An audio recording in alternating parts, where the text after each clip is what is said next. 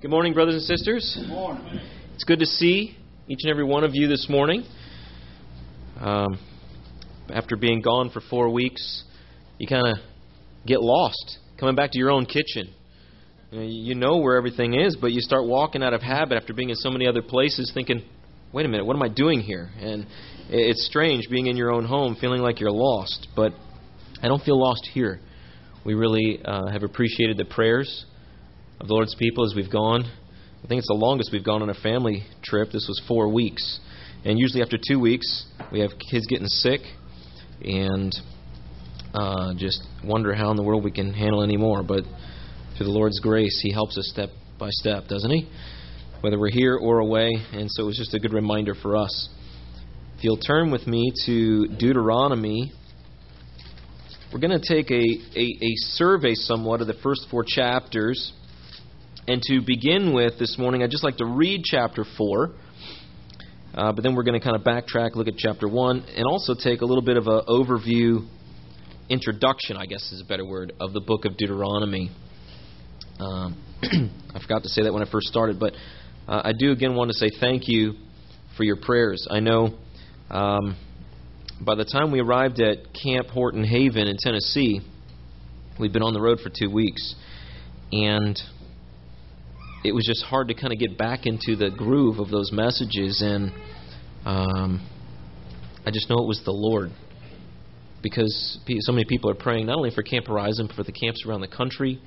Uh, there's just a large number of young people who know nothing about the Scriptures, and camp is such a wonderful place where you take them away from their usual surroundings that distract them from listening to God and they they're not even around their family, a lot of their friends, the peers at school, the TV, the internet, their video games, their music, and they're in God's nature, under the sound of the Word of God twice a day in chapel, and with counselors who, like big brothers and big sisters, try to practice Deuteronomy 6, taking every opportunity through the teachable moments through the day. When you rise up, when you sit down, little conflicts that explode that sometimes seem to be a distraction to what you're there for, but it's really what you're there for, is to help sort through those things and take every thought captive to Christ. And uh, I haven't heard the numbers yet from Camp Horizon this summer, uh, but praise the Lord, the week we were weeks we were at Horton Haven seemed like the first week there was about four or five. The second week maybe about six or seven who made that decision. Interestingly enough, there are there's a large number of churches in the area around that camp that uh, uh, teach that you must be baptized for the forgiveness of sin, water baptized in order to truly be saved. And uh, there was a, no, a couple of campers who understood, and they were on the verge of wanting to trust Christ, but a couple of them said, "I just feel like I need to talk to my mom first when I get home." And um, and they're struggling, right? Because the one that brought them into this world physically, who nurtures them and takes care of them, is helping to teach them something contrary to what the Bible teaches. And they're struggling, seeing what it says in God's Word, and yet trying to balance, and their souls are in the balance. So it's good that we pray for Camp Horizon, even for the trips up and back, so that they can get there safely and hear the Word of God. Well, that's a little bit of what our message is today about hearing the Word of God and uh, receiving and believing the Word of God. So if you're with me now in Deuteronomy chapter 4, let's read the chapter together. It's long, but I don't apologize for that. It's uh, part of the message that Moses gave the people as they were about to enter the promised land. This is Deuteronomy 4, starting in verse 1. Now, O Israel, listen to the statutes and the judgments which I teach you to observe, that you may live and go in and possess the land which the Lord God of your fathers is giving you. You shall not add to the word which I command you, nor take from it, that you may keep the commandments of the Lord your God which I command you. Your eyes have seen what the Lord did at Baal Peor. For the Lord your God has destroyed from among you all the men who followed Baal of Peor. But you who held fast to the Lord your God are alive today, every one of you. Surely I have taught you statutes and judgments, just as the Lord my God commanded me, that you should act according to them in the land which you go to possess. Therefore be careful to observe them, For this is your wisdom and your understanding in the sight of the peoples, who will hear all these statutes, and say, Surely this great nation is a wise and understanding people. For what great nation is there that has God so near to it, as the Lord our God is to us? For whatever reason we may call upon him. And what great nation is there that has such statutes and righteous judgments as are in all this law which I set before you this day? Only take heed to yourself, and diligently keep yourself, lest you forget the things your eyes have seen, and lest they depart from your heart all the days of your life. And teach them to your children and your grandchildren, especially concerning the day you stood before the Lord your God in Horeb, when the Lord said to me, Gather the people to me and I will let them hear my words, that they may learn to fear me all the days they live on the earth, and that they may teach their children. Then you came near and stood at the foot of the mountain. And the mountain burned with fire to the midst of heaven, with darkness, cloud, and thick darkness. And the Lord spoke to you out of the midst of the fire. You heard the sound of the words, but saw no form. You only heard a voice. So he declared to you his covenant, which he commanded you to perform, the Ten Commandments. And he wrote them on two tablets of stone. And the Lord commanded me at that time to teach you statutes and judgments, that you might observe them in the land which you cross over to possess. Take careful heed to yourselves, for you saw no form when the Lord spoke to you at Horeb out of the midst of the fire, lest you act corruptly and make for yourselves a carved image in the form of any figure the likeness of male or female, in the likeness of any animal that is on the earth, or the likeness of any winged bird that flies in the air, the likeness of anything that creeps on the ground, or the likeness of any fish that is in the water beneath the earth. And take heed, lest you lift your eyes to heaven, and when you see the sun, the moon, and the stars, all the host of heaven, you feel driven to worship them and serve them, which the Lord your God has given to all the peoples under the whole heaven as a heritage. But the Lord has taken you and brought you out of the iron furnace out of Egypt to be his people, an inheritance, as you are this day. Furthermore, the Lord was angry with me for your sakes, and swore that I would not cross over the Jordan, and that I would not enter the good land which the Lord your God is giving you as an inheritance. But I must die in this land. I must not cross over the Jordan, but you shall cross over and possess that good land. Take heed to yourselves, lest you forget the covenant of the Lord your God which he made with you, and make for yourselves a carved image in the form of anything which the Lord your God has forbidden you. For the Lord your God is a consuming fire, a jealous God. When you beget children and grandchildren and have grown old in the land, and act corruptly and make a carved image in the form of anything, and do evil in the sight of the Lord your God to provoke him to anger, I call heaven and earth to witness against you this day that you will soon utterly perish from the land which you cross over the Jordan to possess. You will not prolong your days in it, but will utterly be destroyed. And the Lord will scatter you among the peoples, and you will be left few in number among the nations where the Lord will drive you. And there you will serve gods, the work of men's hands, wood and stone, which neither see, nor hear, nor eat, nor smell. But from there you will seek the Lord your God, and you will find him if you seek him with all your heart and with all your soul. When you're in distress and all these things come upon you in the latter days, when you turn to the Lord your God and obey his voice, for the Lord your God is a merciful God, he will not forsake you nor destroy you, nor forget the covenant of your fathers which he swore to them. For ask now concerning the days that are past which were before you, since the day that God created man on the earth, and ask from one end of heaven to the other whether any great thing like this has happened, or anything like it has been heard.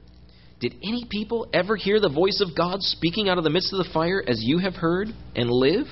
Or did God ever try to go and take for himself a nation from the midst of another nation by trials, by signs, by wonders, by war, by a mighty hand and an outstretched arm, and by great terrors, according to all that the Lord your God did for you in Egypt before your eyes?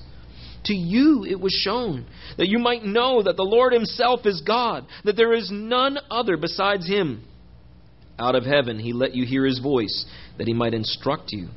On earth he showed you his great fire, and you heard his words out of the midst of the fire. And because he loved your fathers, therefore he chose their descendants after them.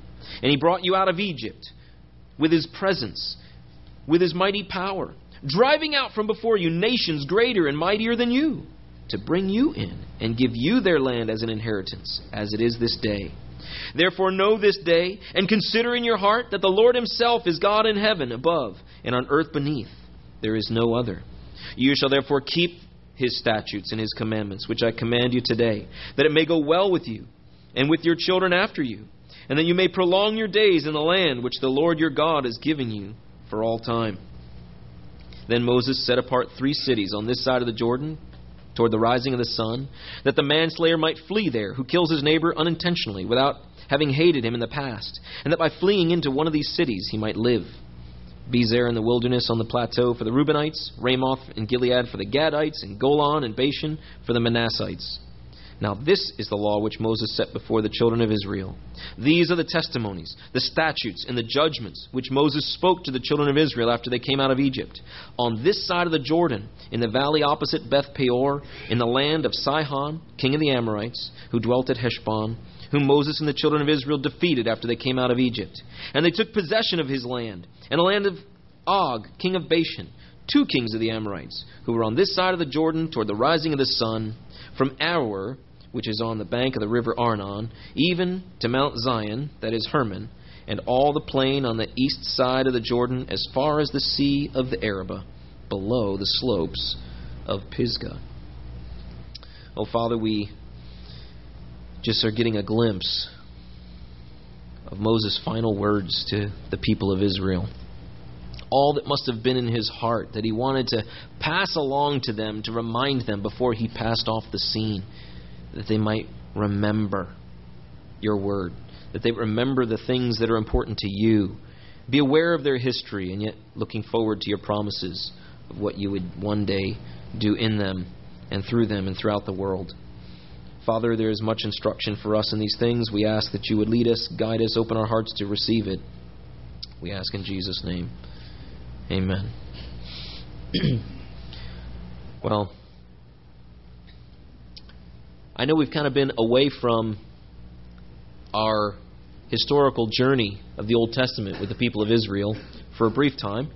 And I hope that the things that we may not get to in these chapters that they will cause us to think back, especially to Ephesians chapter 1, of the blessings that God has brought us into.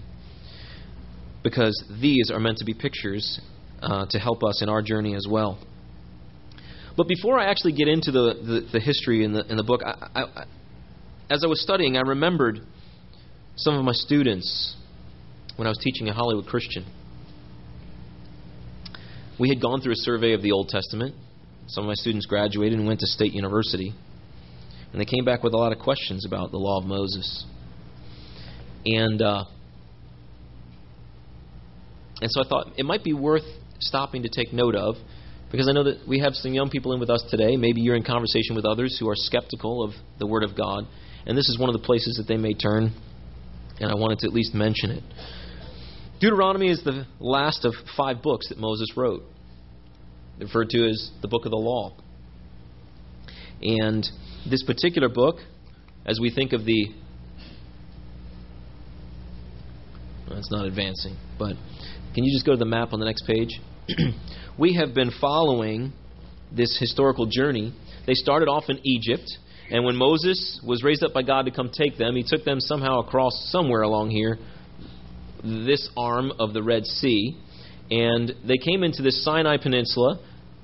Somewhere down here in the peninsula, Mount Sinai is, and that's where God gave them the law. Now, God was leading them in the in the cloud of fire, uh, cloud, the pillar of cloud by day and the pillar of fire by night and they journeyed with him. And as they got to Mount Sinai and Moses received the law of God, they camped there for many days in order to begin to put together the tabernacle, to set up the priesthood, and to establish the words that, that God had given to Moses.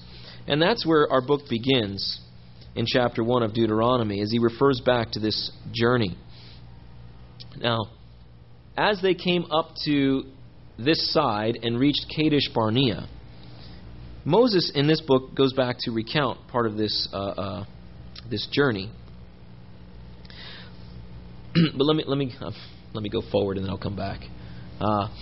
At this point, they could have entered the promised land, and God actually gave them command to do so. That's when they sent out the spies and said, "They're too, the giants are too big. We can't go." And they were destined to, to, to uh, basically wander in the desert here for another 38 plus years. So the t- total of 40 years from the time they left Egypt, which really should have taken them not very long as just journeying, uh, they now find themselves coming up the other side to the plains here opposite Jericho, where you see Mount Nebo here in the plains of Moab. And this is where Moses is going to give a series of messages to a new generation. And so I want you to picture with me, if you will, then, as we enter into this book, something we do every year. Everyone here has a birthday, right? Okay. So we sing happy birthday to the people who have birthdays, and, and we're remembering the years that they've already experienced. But at the same time, we, we almost always, at least in our house, we acknowledge that it's the beginning of one more. So there's a looking back and a looking forward, right? We celebrate where we've come from. We look back and we, we try to to look in the rearview mirror and analyze where we've come from and appreciate the things that we can appreciate. But really, we're looking forward. Some of us may not be looking as forward as we used to to those things, uh, but we are reminded of the passing of time and the importance of the things we do with our lives, right? And I know as my life goes on and I think about how fast it seems to be going, I don't feel much in my mind as I just think. I don't feel a whole lot different than I did when I was just coming out of high school and college. When I go to get up out of my chair and my knees aren't cooperating, and I try to to run across camp for something that's happening, and and it seems like uh, my body is resisting me every step. I realize how much time is passing on me. But it doesn't seem like that long ago when I was a kid in my parents' house. And I was thinking about this journey. 40 years have gone by since they left Egypt. And Moses is helping them to look back. Now, the, the, difference in this case is the journey of those who are standing before those before Moses this day. Not all of it was experienced by them, right? All those 20 and older who were there that came out of Egypt have now passed off the scene and there's a new generation. It's the children of those who came out of Egypt. Some of them who are under 20, they're the, el- they're the elderly amongst this group. Some of them may remember coming out of Egypt, but most of them do not. And I think about the things that my parents tell me about the things that I was too young to remember. Or maybe the things that were just kind of sketchy in my mind as a five year old. Now, 40 years later, it's awful fuzzy. It's been a long time since the Red Sea when they crossed and they started that journey to the to the mountain. And so, as Moses is giving this last series of sermons, as they're often called, he's speaking to a new generation. And they need to be reminded of where they've come from, because many of them didn't really experience it and see it with their own eyes, but they've heard about it. And he's trying to give them a vision of the future and how they should proceed. And this is his last words. Now, in chapter 1 of Deuteronomy, I said I was going to talk about this book.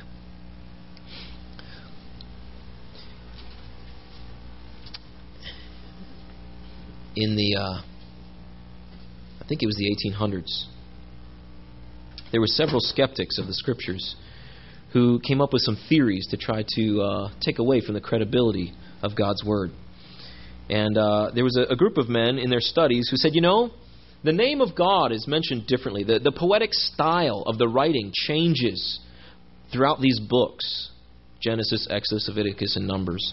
And they postulated this theory that it wasn't really Moses who wrote all these books, but the oral tradition was handed down, and, and other people. And, and the different style of writing, the different names for God that's mentioned in different places, they, they kind of cut it up into pieces and said, well, these sections were written by J.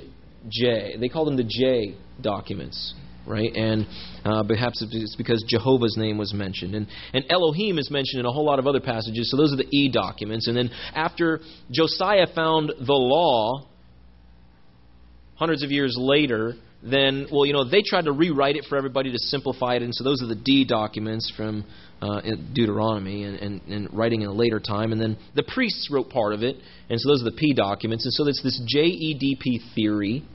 And because there was not a whole lot of archaeology back then, there was there wasn't much way to refute these things, and a lot of people were were uh, uh, kind of wrecked in their faith because they couldn't refute these skeptics regarding the Word of God.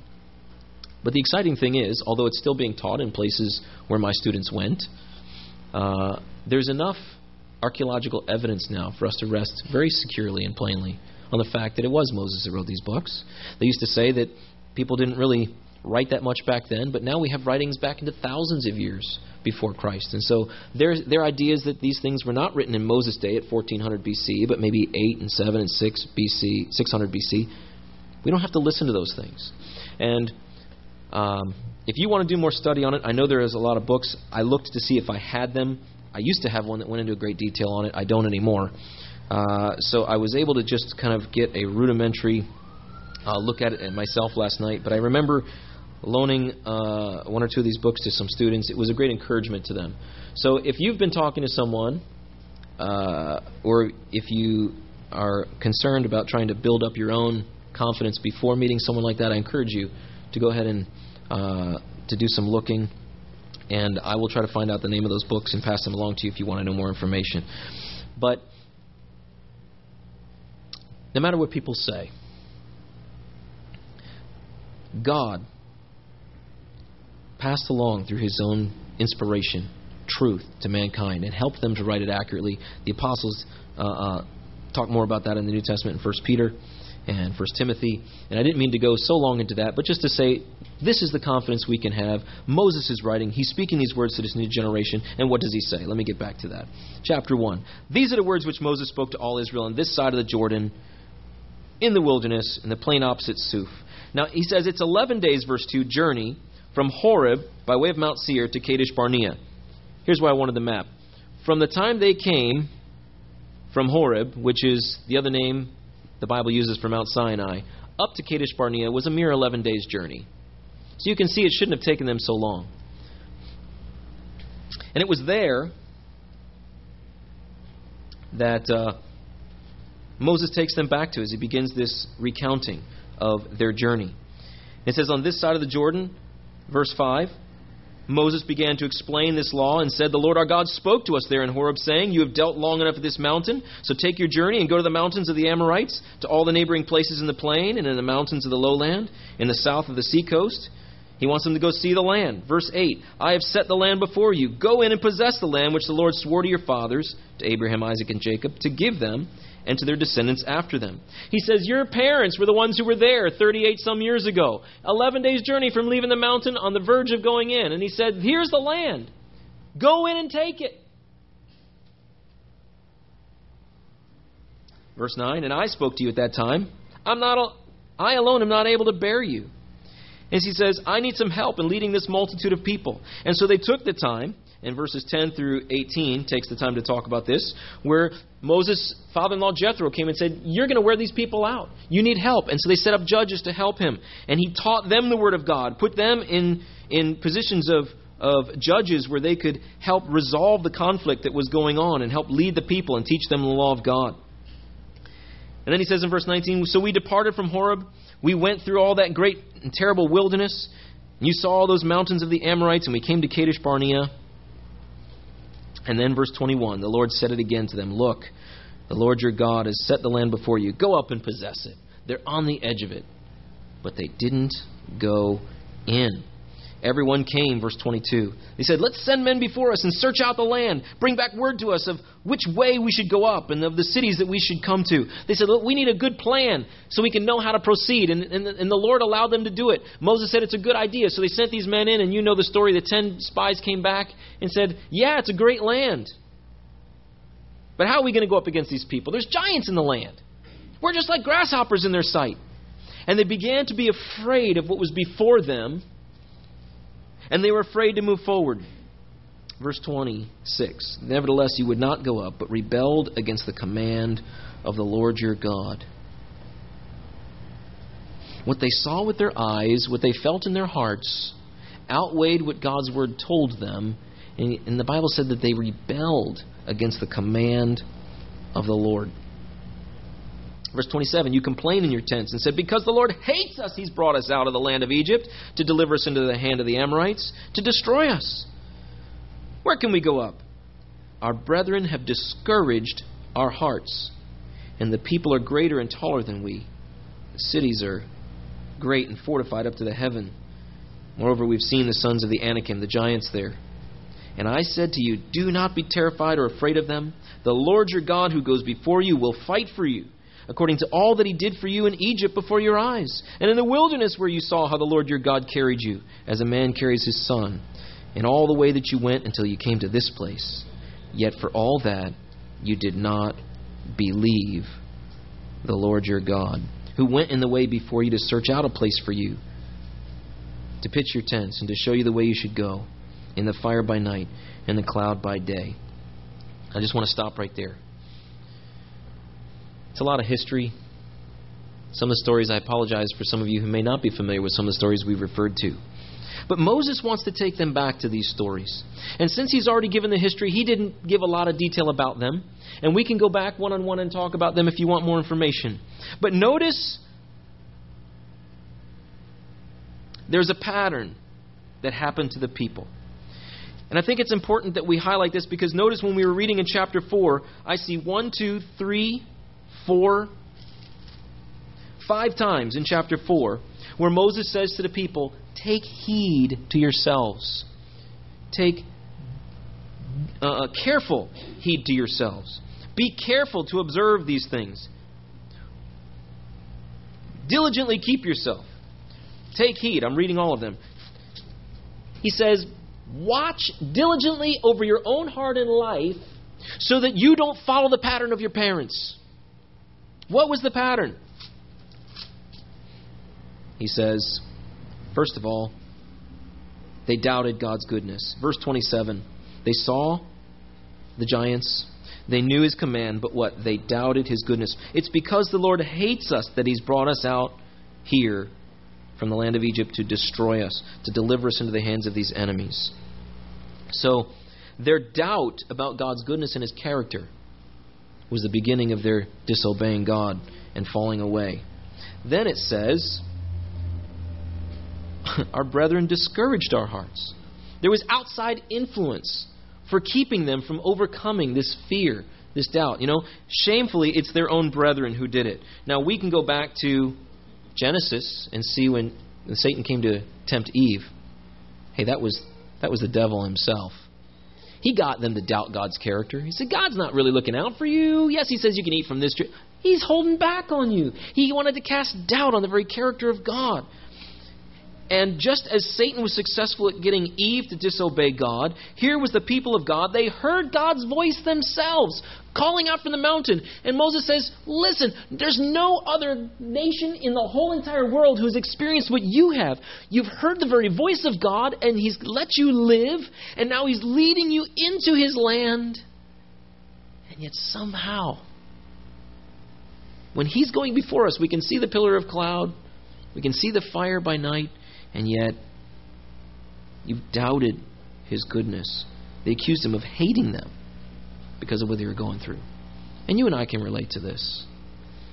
We're going through times in our life, things seem to be going along okay, and then some sort of sickness hits. We lack finances and troubles come. And because of the lack of our substance, we begin to doubt God's goodness and His care for us. Perhaps in the midst of suffering that doesn't go away, our faith begins to fail. And Satan wants to discourage us, right?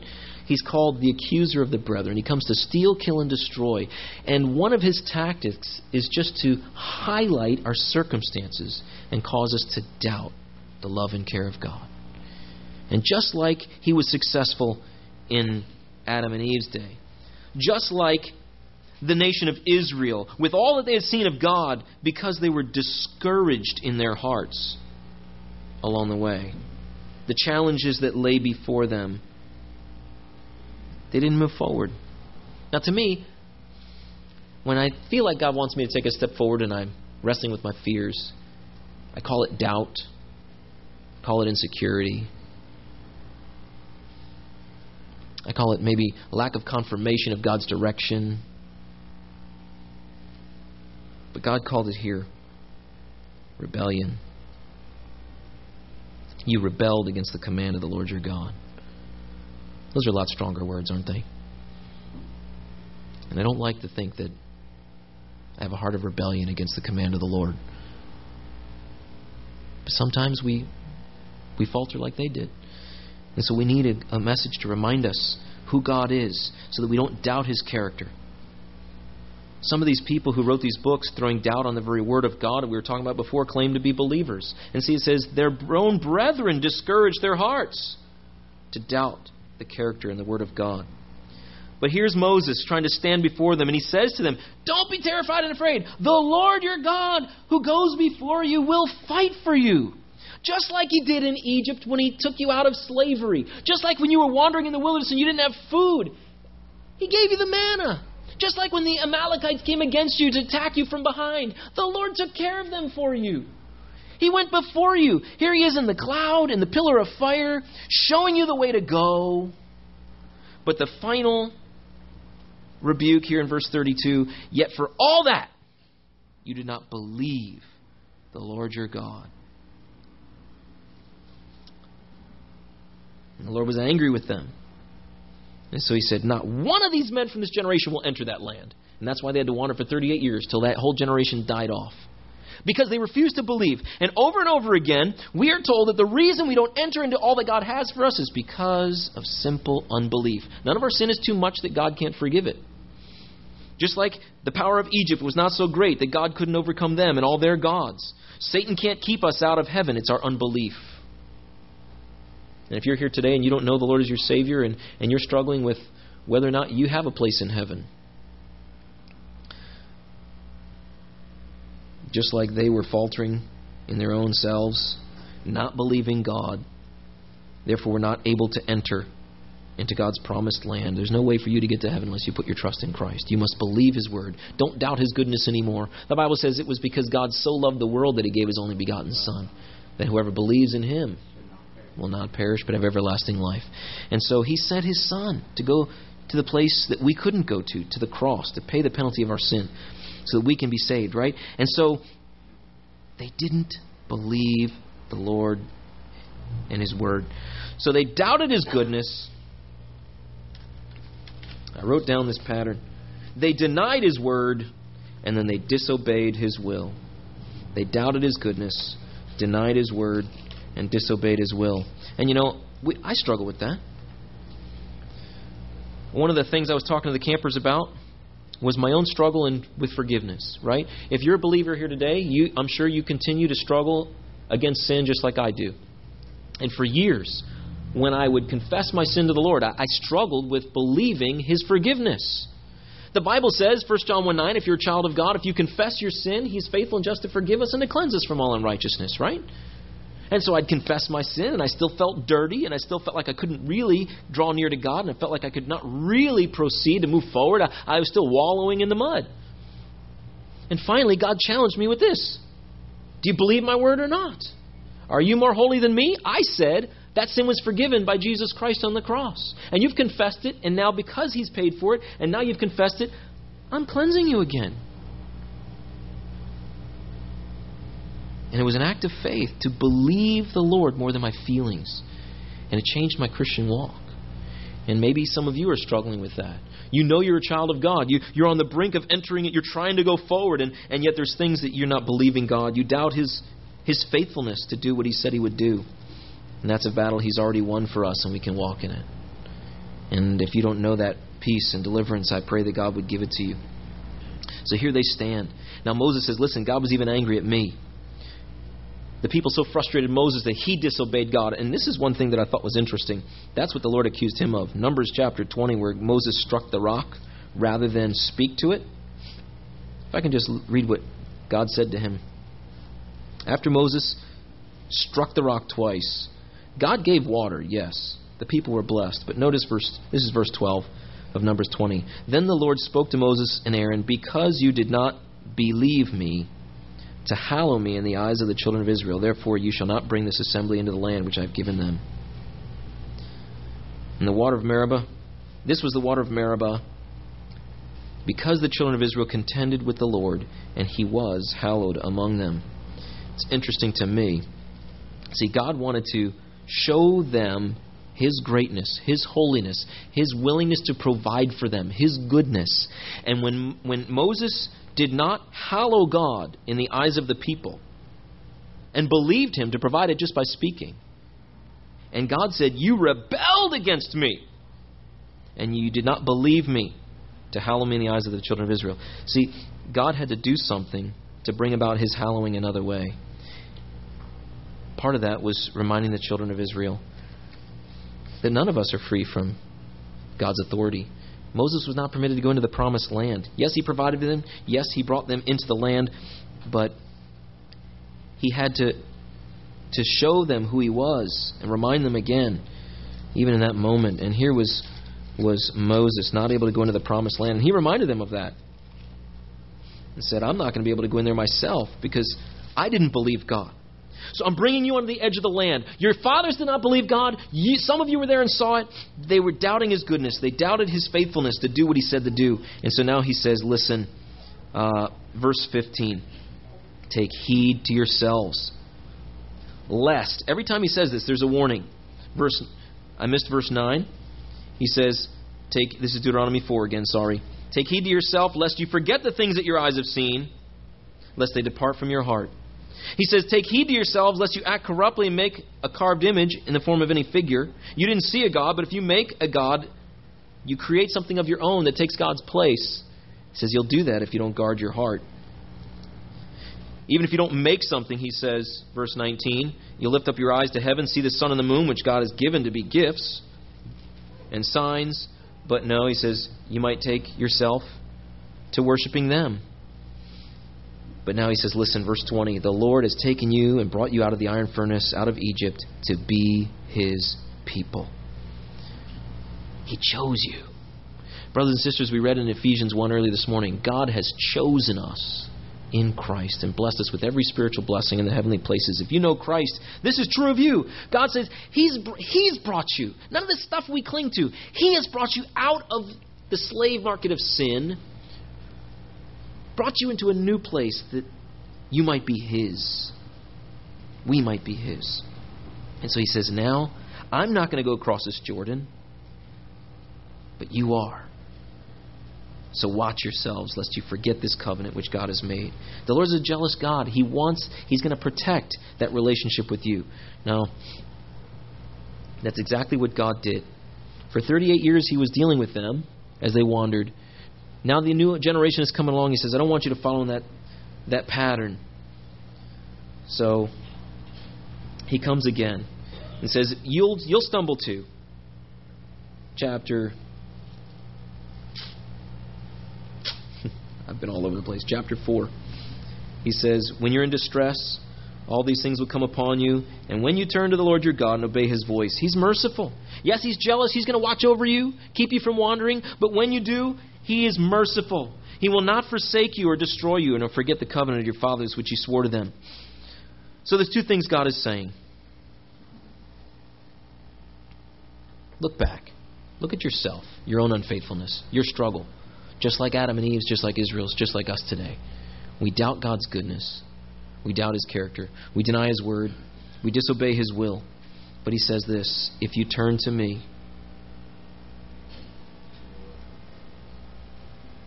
says he will not forsake you.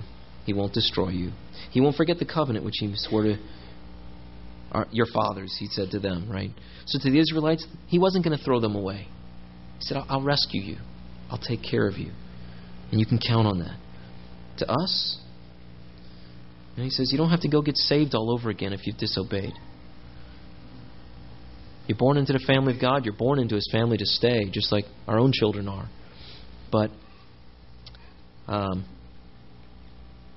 he says, I won't forget my promises to you. I won't destroy you. He'll grant the forgiveness. Why? Because he loves us. wow.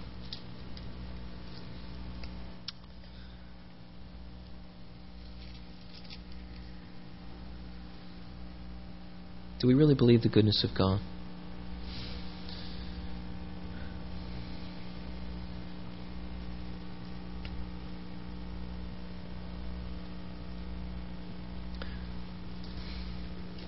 The verse from those young people this morning have come back to me. It's interesting how the Lord has used them on our Sunday morning messages. Romans 8, 31 and 32. What then? Shall we say to these things? If God is for us, he should be against us. But if God is for us, who can be against us? He who did not spare his own son, but delivered him up for us all, how shall he not with him also freely give us all things? Nothing can separate us from the love of God which is in Christ Jesus our Lord. And he goes on to list lots of things that people would think might death, life, angels, principalities, powers, things present, things to come, nor no height or depth, any other created thing. Nothing shall be able to separate us from the love of God which is in Christ Jesus our Lord. I feel compelled to go back and just leave a challenge. Do you know the love of God through Christ Jesus? Maybe you've heard about it all your life. I have a friend whose dad was a missionary. And she claimed to know the Lord as her Savior from the time she was a child, but at 19 she finally admitted and said, You know, I never really submitted my heart to Him. I heard about Jesus. I knew the way of salvation, but I withheld my heart. I never really put my trust in Him to forgive me and to make me His child. I recognize a lot of faces here today. That's a good question. What about you? You've heard the word, but have you doubted his goodness? Have you denied his word? He says, if you call upon Jesus, you shall be saved. Just like that. Jesus said it was paid in full. The full penalty of our sin was paid in full by Christ when he died on the cross. And if we had to try to pay for it ourselves, we couldn't. But he died for you. And if you're here today, Turn to Him. Turn to Him. Let Him forgive you. And if you do know Him, sometimes it seems like we're going through a wilderness, right? Don't let our sufferings and our trials cause us to doubt His Word and doubt His goodness to us. He's faithful. Interesting, you know, in Deuteronomy, there's several words that show up through the whole book. Remembering is one of them. We need to remember what God has done for us so we can be reminded and encouraged to trust Him. Love is another one. We don't often think of love being a theme of the Old Testament books, but it is. And God has loved us with an incredible love. And now He just says, Know me so you can love me. And as we walk with Him, that's what He wants, that we will walk as He was calling them to walk. They could obey Him if they trusted Him. And Jesus said, If you love me, you keep my commandments. Let us draw near. Let us not let the fears and the doubts hold us back from obeying his commands. Let's pray. Lord,